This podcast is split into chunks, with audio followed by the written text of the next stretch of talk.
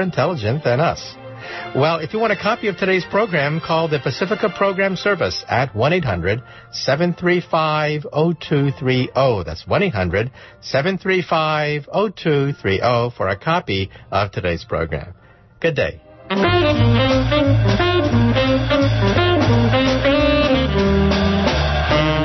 The Outdoor Art Club of Mill Valley hosts its 18th annual Garden Art and Architecture Home Tour on April 26th from 9:30 a.m. to 2 p.m. The five homes on this tour were built between 1909 and 1941. From a beautifully restored craftsman to an exemplar of a remodel using advanced green building practices and sustainable technologies, these homes exhibit an astonishing range of possibilities seen by these creative and artistic homeowners. The tour starts at the Outdoor Art Club, 1 West Blithedale Avenue, and attendees can shuttle, cycle, or stroll to all five properties easily. Tickets are 35 to $45 and can be purchased by calling 415-381-5204. All proceeds benefit Outdoor Art Club's charity fund. For more info, visit www.outdoorartclub.org. And this is 94.1 KPFA in Berkeley. 89.3 KPFB in Berkeley, 88.1 KFCF in Fresno, and online at kpfa.org. The time is three minutes. Excuse me, the time is a minute past three o'clock. Up next is Cover to Cover with Jennifer Stone.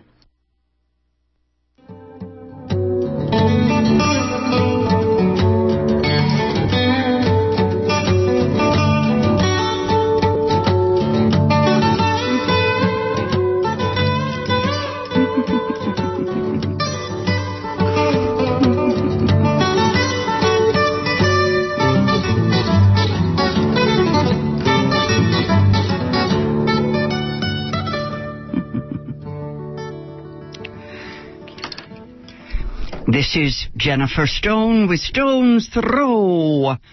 I'm so, I'm so, what is that? Um, uh, I, am on a, a knee jerk uh, reaction. I never speak until I hear my, my theme, and I didn't give it to Erica. It's the um, theme from Three Penny Opera by Bertolt Brecht. I always like that little whiff, whiff of Weimar, the Weimar Republic. You remember Berlin between the two world wars? Right, I remember that period.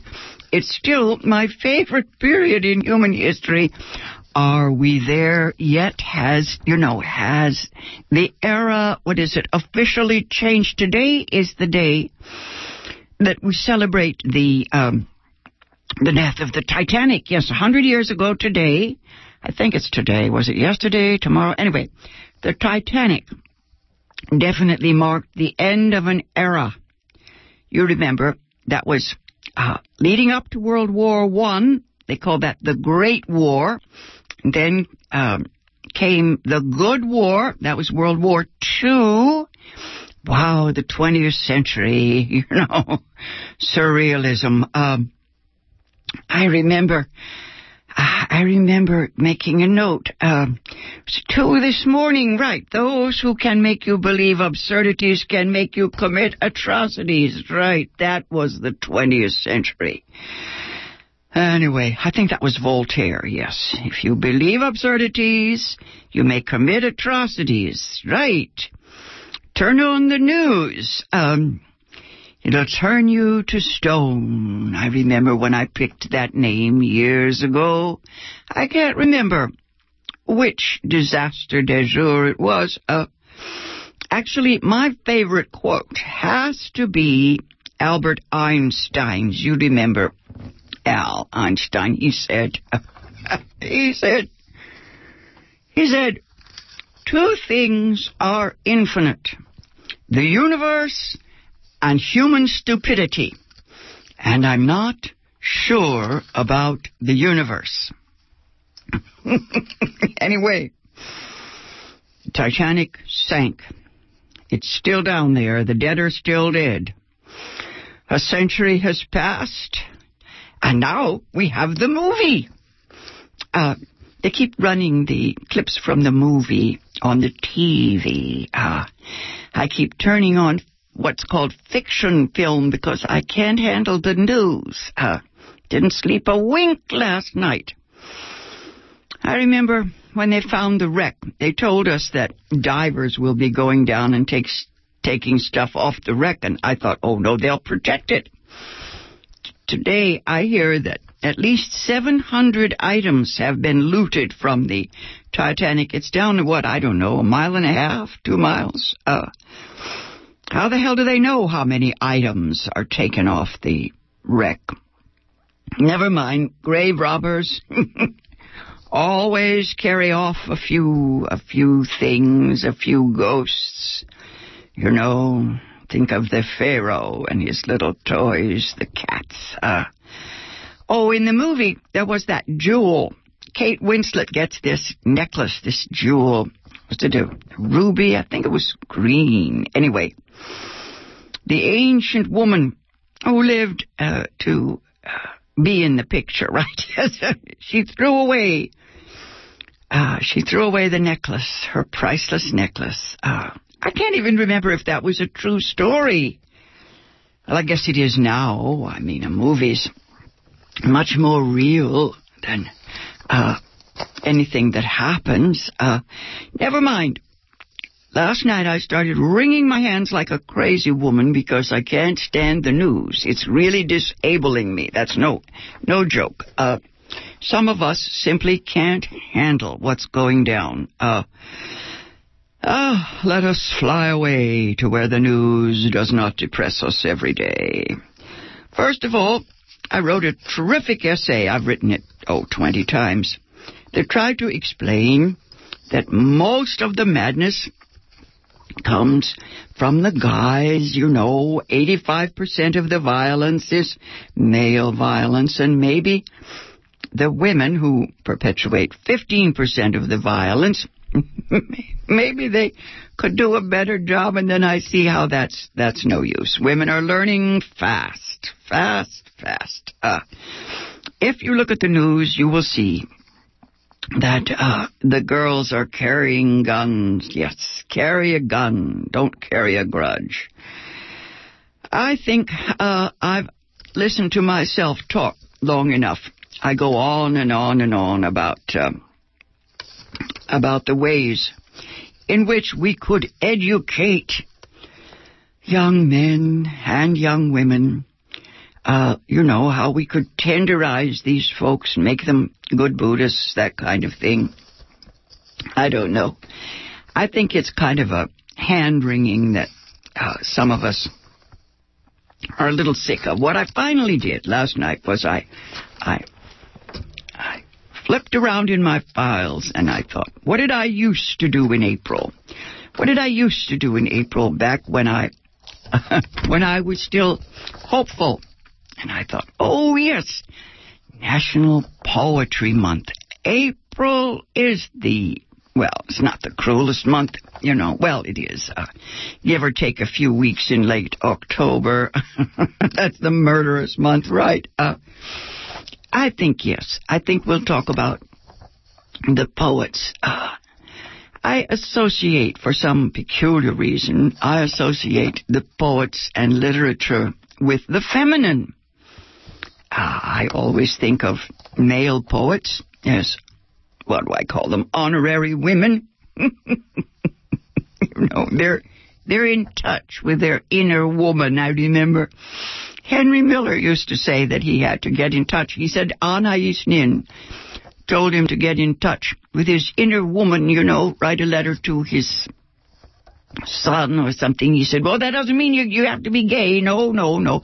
That's not the way. No. Uh, anyway, let me read you a little essay about Emily Dickinson because it comforts me.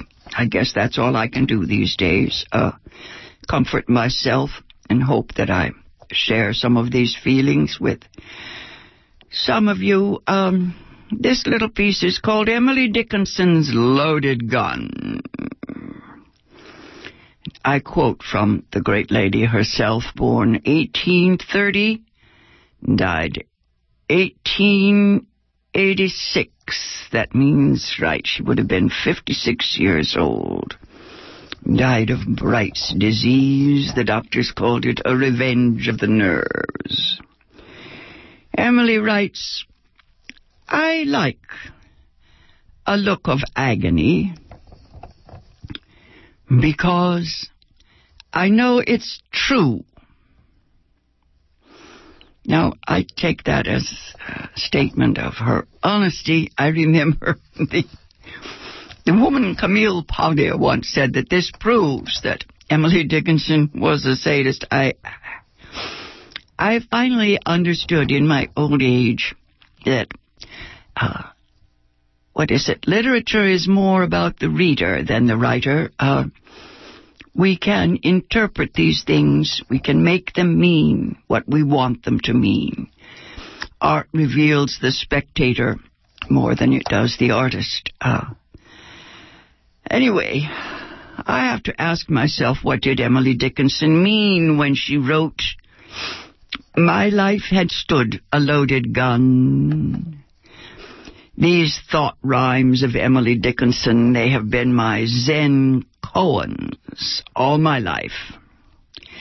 I come back to Emily Dickinson at Easter every year in search of a resurrection. April means that plunge back into poetry, into the erotic. I guess April is the cruelest month, the time when we try to come alive once more, when we revive the emotions. These days, when the fear of feeling is everywhere around us, it's harder than ever to let go of what they call rational order. You know, the linear thought, the thought that leads to death. Uh, I mean, you can't make poetry out of thought. Poetry is passion. Linear thought must be seduced by wild mind, by the fires of ecstasy. Emily Dickinson was, well, she was an oracle. She was uh, Delphic in her songs. She made mind music she heard the grass growing.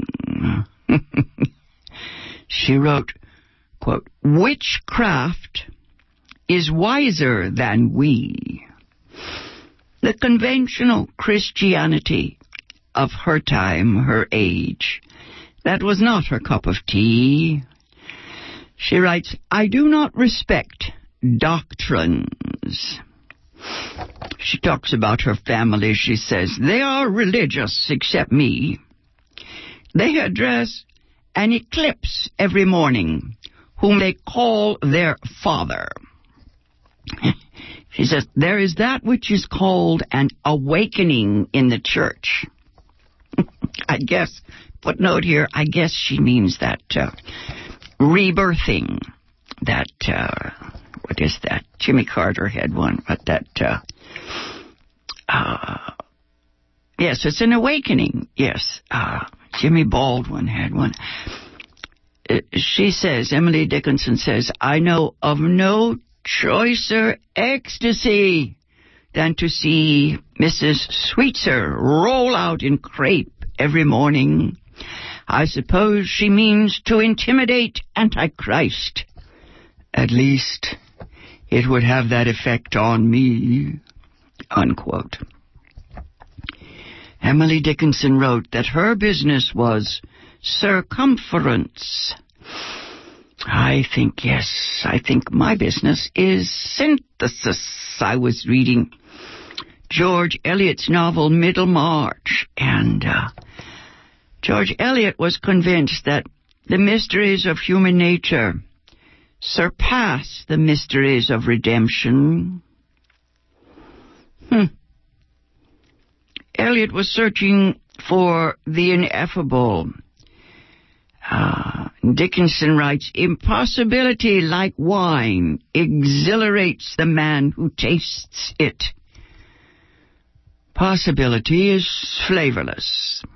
Or as Gertrude Stein put it, if a thing can be done, why do it? That's such a hard one for most folks. Uh, be unique or don't bother. Anyway, For all these poets, consciousness is to the soul as syllable is to sense. These women, they could be sensual and cerebral, all in the same sentence. They know the gun is loaded. They know that thought and feeling are not separate, that the mind and the body are part of the same package. Back in 1870, Emily Dickinson wrote, If I read a book, if it makes my whole body so cold no fire ever can warm me, I know that is poetry. If I feel physically as if the top of my head were taken off, I know that is poetry.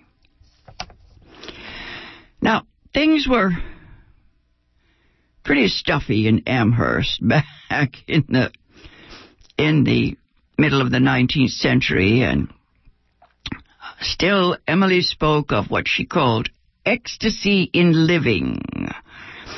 In 1856, her brother Austin married Susan Gilbert and set up house next door. And Emily had this fierce relationship with Susan. Uh, if you read her biographies, you can get all the details. Um, I recommend Richard B. Sewall's 1974 biography. Uh, since then, there have been any number of biographies insisting on, uh, well, let's call it the androgyny of Emily Dickinson. Uh, all the biographies tell us about Emily's quarrels with Susan on the subject of religion and about the failure of their relationship. Um, I guess, I guess Susan broke Emily's heart. Uh, Emily writes to her, though, in that last day, Susan, this Jesus Christ you love, remark he does not know me, there is a darker spirit, will not disown its child. So where was Emily coming from? she writes, I see New Englandly. Right. Um, she went to school at Amherst Academy and in 19, well no, 18, 1847 she entered Mount Holyoke Female Seminary. Very early on, she became what's called low in health. She withdrew, living always in her brick house, staying within its grounds, going deeper and deeper into the house when the doorbell rang. Footnote here, I think that was called, even in those days, chronic depression. She told her friend Thomas Wentworth Higginson, quote, All men say, What to me? So she restricted the number of questioners, speakers.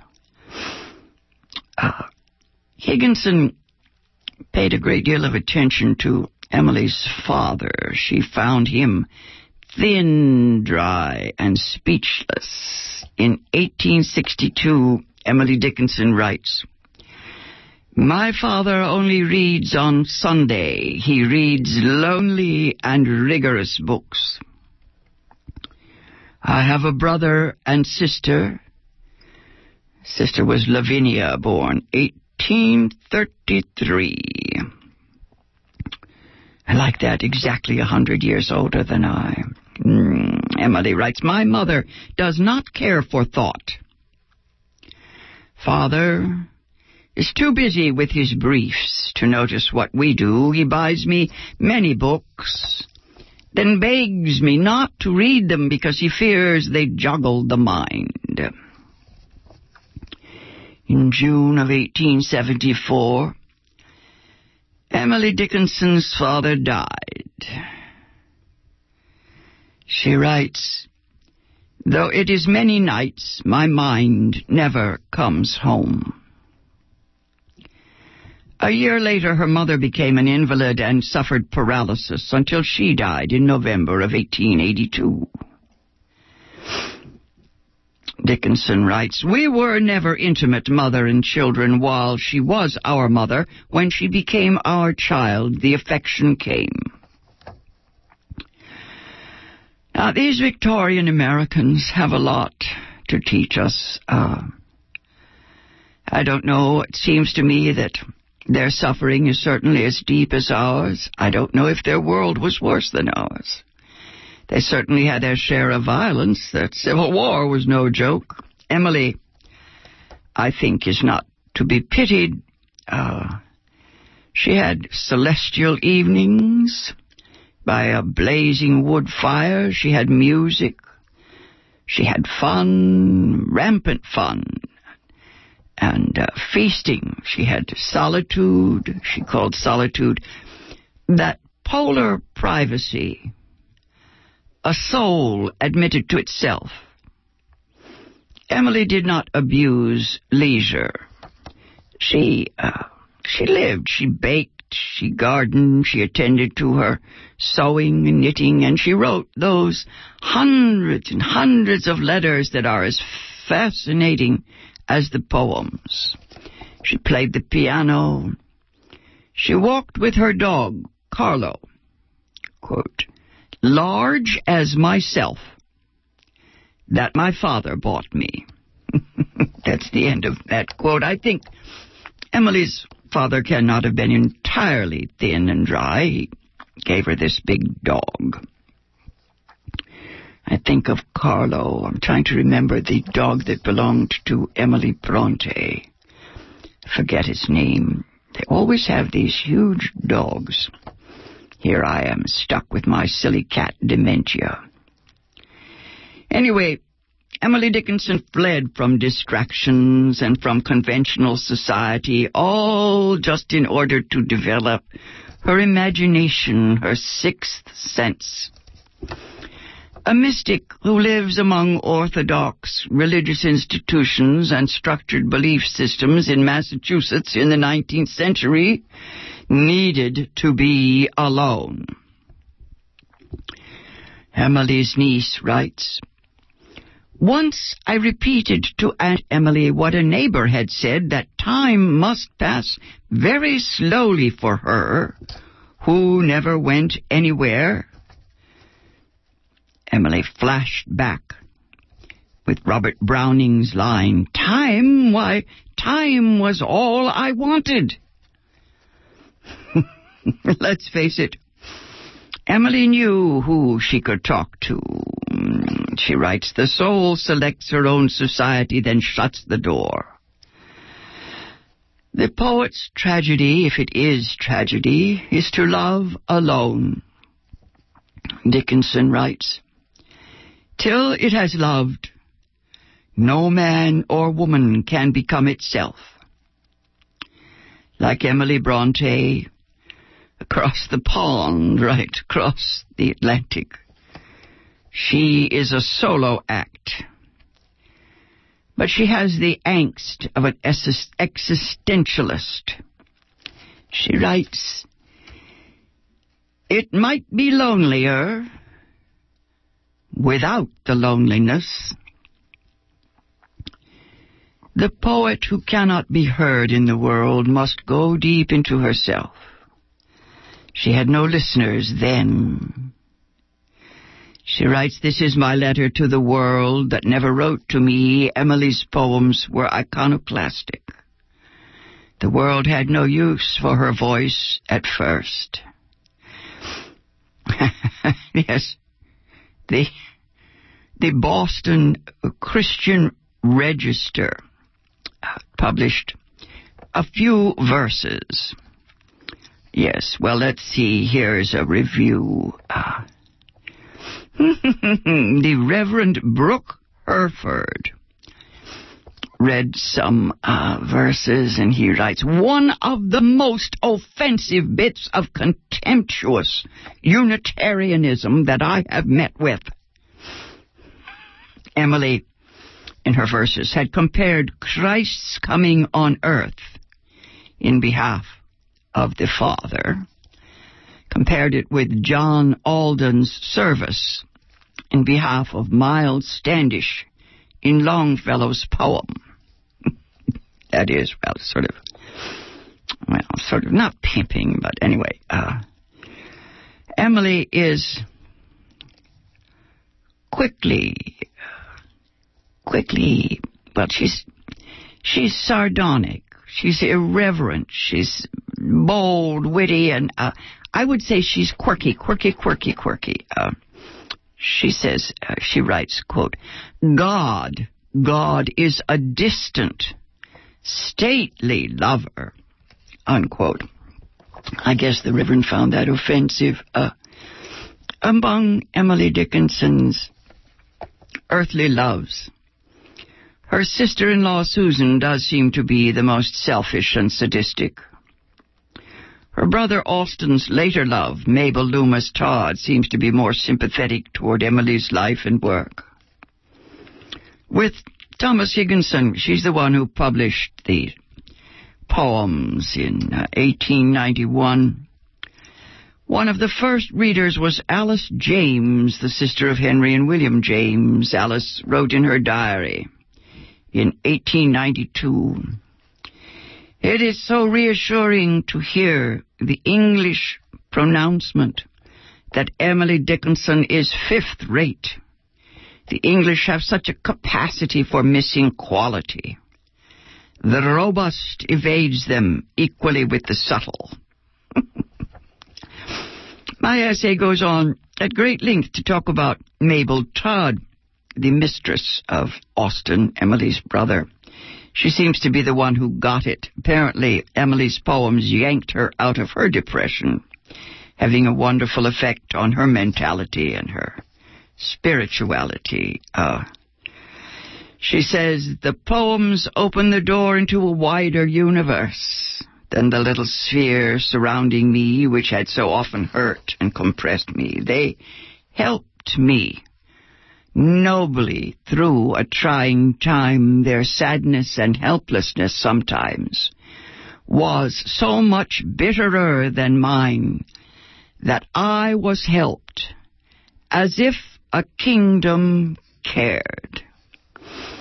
I remember writing that over my typewriter in college, yes. A kingdom cares. A kingdom cares. Uh, I wish I had time to read you Mabel Todd's discovery of uh, Emily's sense of humor, mm, which is which is wonderful. Uh, I have to get off the air now. Uh, I wish I had time to write you about resurrection at Easter time. Why we always go to the poets when things get to be too much for us. When the days are too dark, the dark birds of history hover over us. Uh, guns, guns everywhere. This has been Jennifer Stone. Uh, I hope I didn't depress you today. I'll be back on the air again next Tuesday. Till then, go easy. And if you can't go easy, go as easy as you can. Drop the shadow.